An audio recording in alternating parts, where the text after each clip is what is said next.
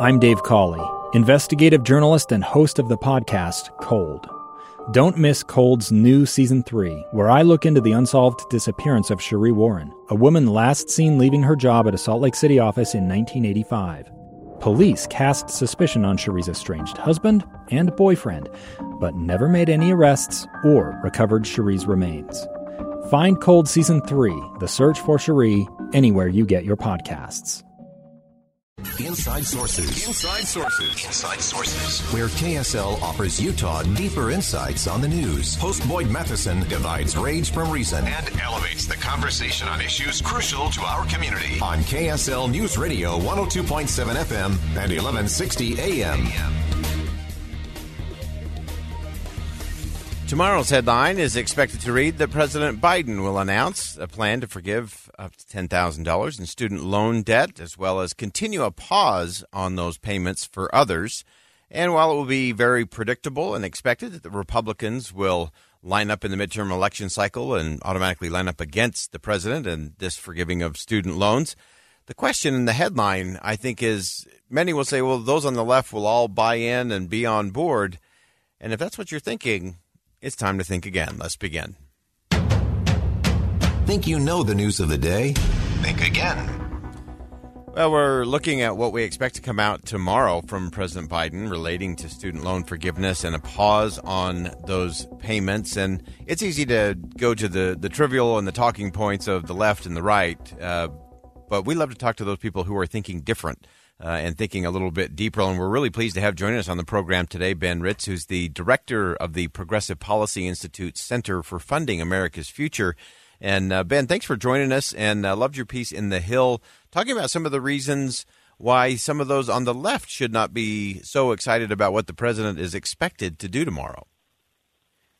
Sure. Uh, thanks for having me. So I think the the main reason why many of us on the left are not particularly thrilled about this move is that it's not particularly progressive. Um, 87% of Americans don't have student loan debt, um, and they'll be paying through the costs, whether it's through higher inflation or future higher taxes and spending cuts down the line to pay for this policy. Uh, they'll be the ones bearing the cost. So people who didn't get the income and job benefits of a college education will be left with the bill giving benefits to those who do. So I think that's the that's the core issue. And, and as you said, in, in the Hill, I had a piece with six reasons why uh, President Biden shouldn't go through with this. Um, and happy to talk more about the others as well. And let's continue down that uh, down that path. Uh, and again, I think these are things that are, are, less left and right, but it's always interesting to to dig in a little deeper and say, okay, you know, this sounds good. It's a good bumper sticker. It's uh, it's a good campaign kind of strategy in terms of messaging. Uh, but once you get past the headline, uh, it gets a little more complicated. Uh, the second thing that you pointed out in your article uh, was really about who benefits from this and who pays for this.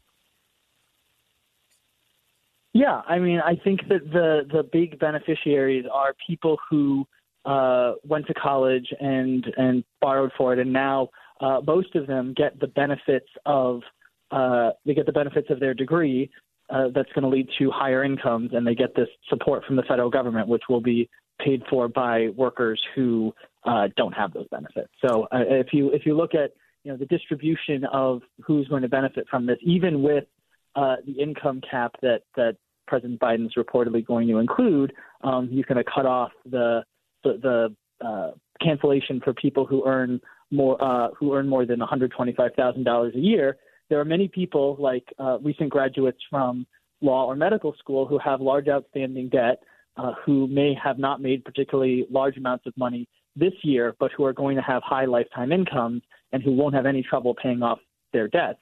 Uh, and again, that's going to be paid for by people who don't have those same opportunities. Yeah, and let's talk for a minute about uh, one of the other things that you pointed out, and that is how this actually would undermine what the president has gotten through legislatively in the Inflation Reduction Act.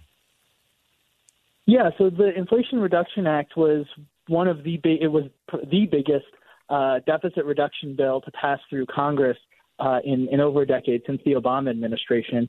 Um, huge accomplishment. And one of the reasons it's called the Inflation Reduction Act is because it would reduce the federal budget deficit by hundreds of billions of dollars.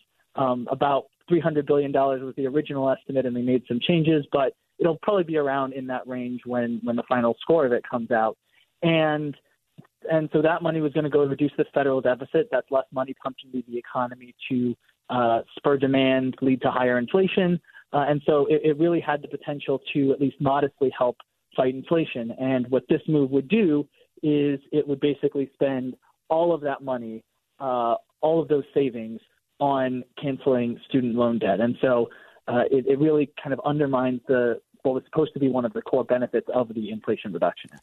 Yeah, I want to dig into uh, one point that really caught my attention. It's one that I've been talking about for a long time, and I think you've captured really well, and that is that this student debt cancellation actually serves as a distraction. It sort of keeps us at a safe distance from having a really important conversation uh, about affordability, about outcomes, about uh, what college is actually delivering in terms of results. Yeah, I think if you look at when, so the president has always had the ability to do uh, targeted debt cancellation and has used that to great effect um, on on areas where you know people have been defrauded, their borrowers have been defrauded, uh, or or they're they're they have debts that they're not going to be able to pay off because they're in one of those particular circumstances. And the point is that when we are canceling that debt, these are institutions that are generally not then continuing to get support. Uh, if you do mass debt cancellation and then uh, don't do anything to change the underlying problem, all it really does is it incentivizes borrowers and students to go borrow more money for education, thinking that it might get canceled in the future, and that also gives free rein to universities to raise tuition. And so the the more that we do this kind of cancellation without addressing the underlying problem, the worse it's going to get. Yeah, and I think that's one. Uh, I'm going to have you back on another day to have a deeper dive into that uh, part of the conversation because I think that impacts everybody left, right, and center uh, in terms of having a different kind of conversation about education. Uh, one of the other things that you pointed out that I thought was uh, really astute was this the precedent of doing this kind of thing by executive order as opposed to things that need to go through Congress. Yeah, I think that when President Biden was running, he said that if he was sent a bill that would uh, cancel ten thousand dollars of student loan debt, he would sign it. And you know, whatever you think of the policy, it's not it's not something that I would personally support, but uh, I understood where that was coming from. But when but what would be happening here is the president would be taking authority that was given to uh, the administration in administering the student loan program. Uh, it was supposed to be discretion to cancel debt for certain distressed classes of borrowers. Again, so, and some of the people that President Biden has already canceled debt for, people who have been defrauded, they're permanently disabled um, through public service loan forgiveness programs. Uh, we that discretion would be. Uh, it was never really intended for this kind of mass debt cancellation. Congress never thought that the president would just say, "Oh, everybody gets ten thousand dollars," or almost everybody gets ten thousand uh, dollars. You know, that's president unilaterally spending uh, hundreds of billions of dollars of taxpayer money without explicit consent from Congress. And I think that sets a dangerous precedent, especially since you know there's still going to be over a trillion dollars of outstanding student loans. I don't think anybody intended for this to be uh, a, a trillion dollar uh, on you know a trillion dollar uh, grant that was never paid back for college graduates when it was originally created. Yeah, for sure. And uh, again, I think that's such a, an important point in terms of this, in terms of what is done by executive order. And uh, one of the things I, I love that you, you came to, uh, Ben, is is what do we do? What is the better way?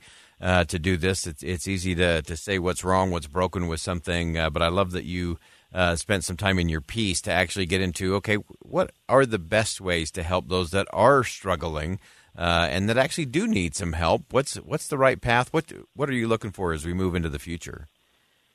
So I think there are three things. The first is measures to get the underlying cost of college under control, whether that's trying to move to uh, three-year degree programs or uh, having more measures of accountability for universities and how they raise how they raise tuition and what they spend on. Uh, I think there's there's tons of ideas out there to control the underlying cost, and that's by far the most important thing. Um, second is to expand income-driven repayment programs.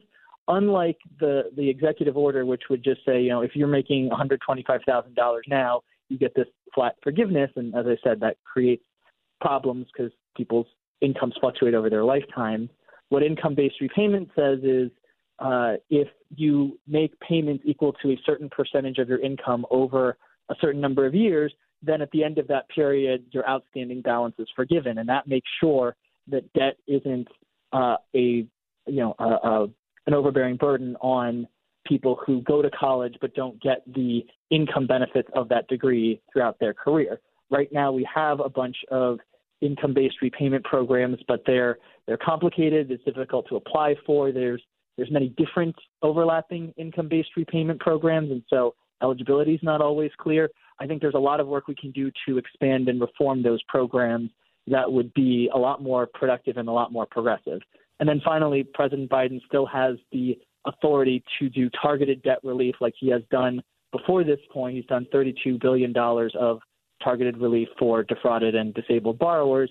He could continue to do that sort of uh, targeted policy that would, in my opinion, make a lot more sense than this this blanket debt forgiveness that's supposedly going to be announced tomorrow. Uh, great insight. Uh, ben Ritz is the director of the Progressive Policy Institute Center for Funding America's Future. Ben, uh, great piece. Uh, we'll put that up on our social channels today and appreciate you joining us on the show. Thanks for having me. So, some important things to think through there. Uh, again, it's so easy to think, oh, well, everybody on the left is going to love this. Uh, and I think Ben has that great ability, equal opportunity offender. We always try to do that on the show. And so interesting to see someone from the Progressive Policy Institute uh, talking about this is really not a good idea. It's actually not progressive, uh, which I thought was really interesting for him to go at it that way. But the things that he talked about are things that I think make sense to everybody, left, right, and center, in terms of what the president is likely to announce tomorrow. Again, the headline will be the forgiveness portion, but beyond the headline is what we've got to think about in terms of who's it helping, who's paying for that. Is it preventing us from dealing with the real issue of affordability and outcomes in terms of college? Are there better ways uh, to get at this besides an executive order? A lot to think about. Think again with Boyd Matheson on KSL News Radio. Two years ago, Americans watched in horror as a crisis unfolded at the Kabul airport. She was tear gassed and beaten. Images of thousands desperate to escape Taliban oppression filled our news feeds. More than 80,000 Afghans made it to America. But the story didn't end there. It was very cold, there was no power, no heat. Who would help our newest neighbors? I'm Andrea Smardon. In Stranger Becomes Neighbor, you'll hear the stories of some remarkable refugees who left their homes and their dreams behind only to start over from zero. Their only possession was three blankets. And you'll meet Americans who stepped up to help them. You want me to come when you deliver your baby. What can one person do in the face of an international disaster decades in the making? That's Stranger Becomes Neighbor. Find us at kslpodcast.com, follow us on Apple Podcasts, or anywhere else you listen.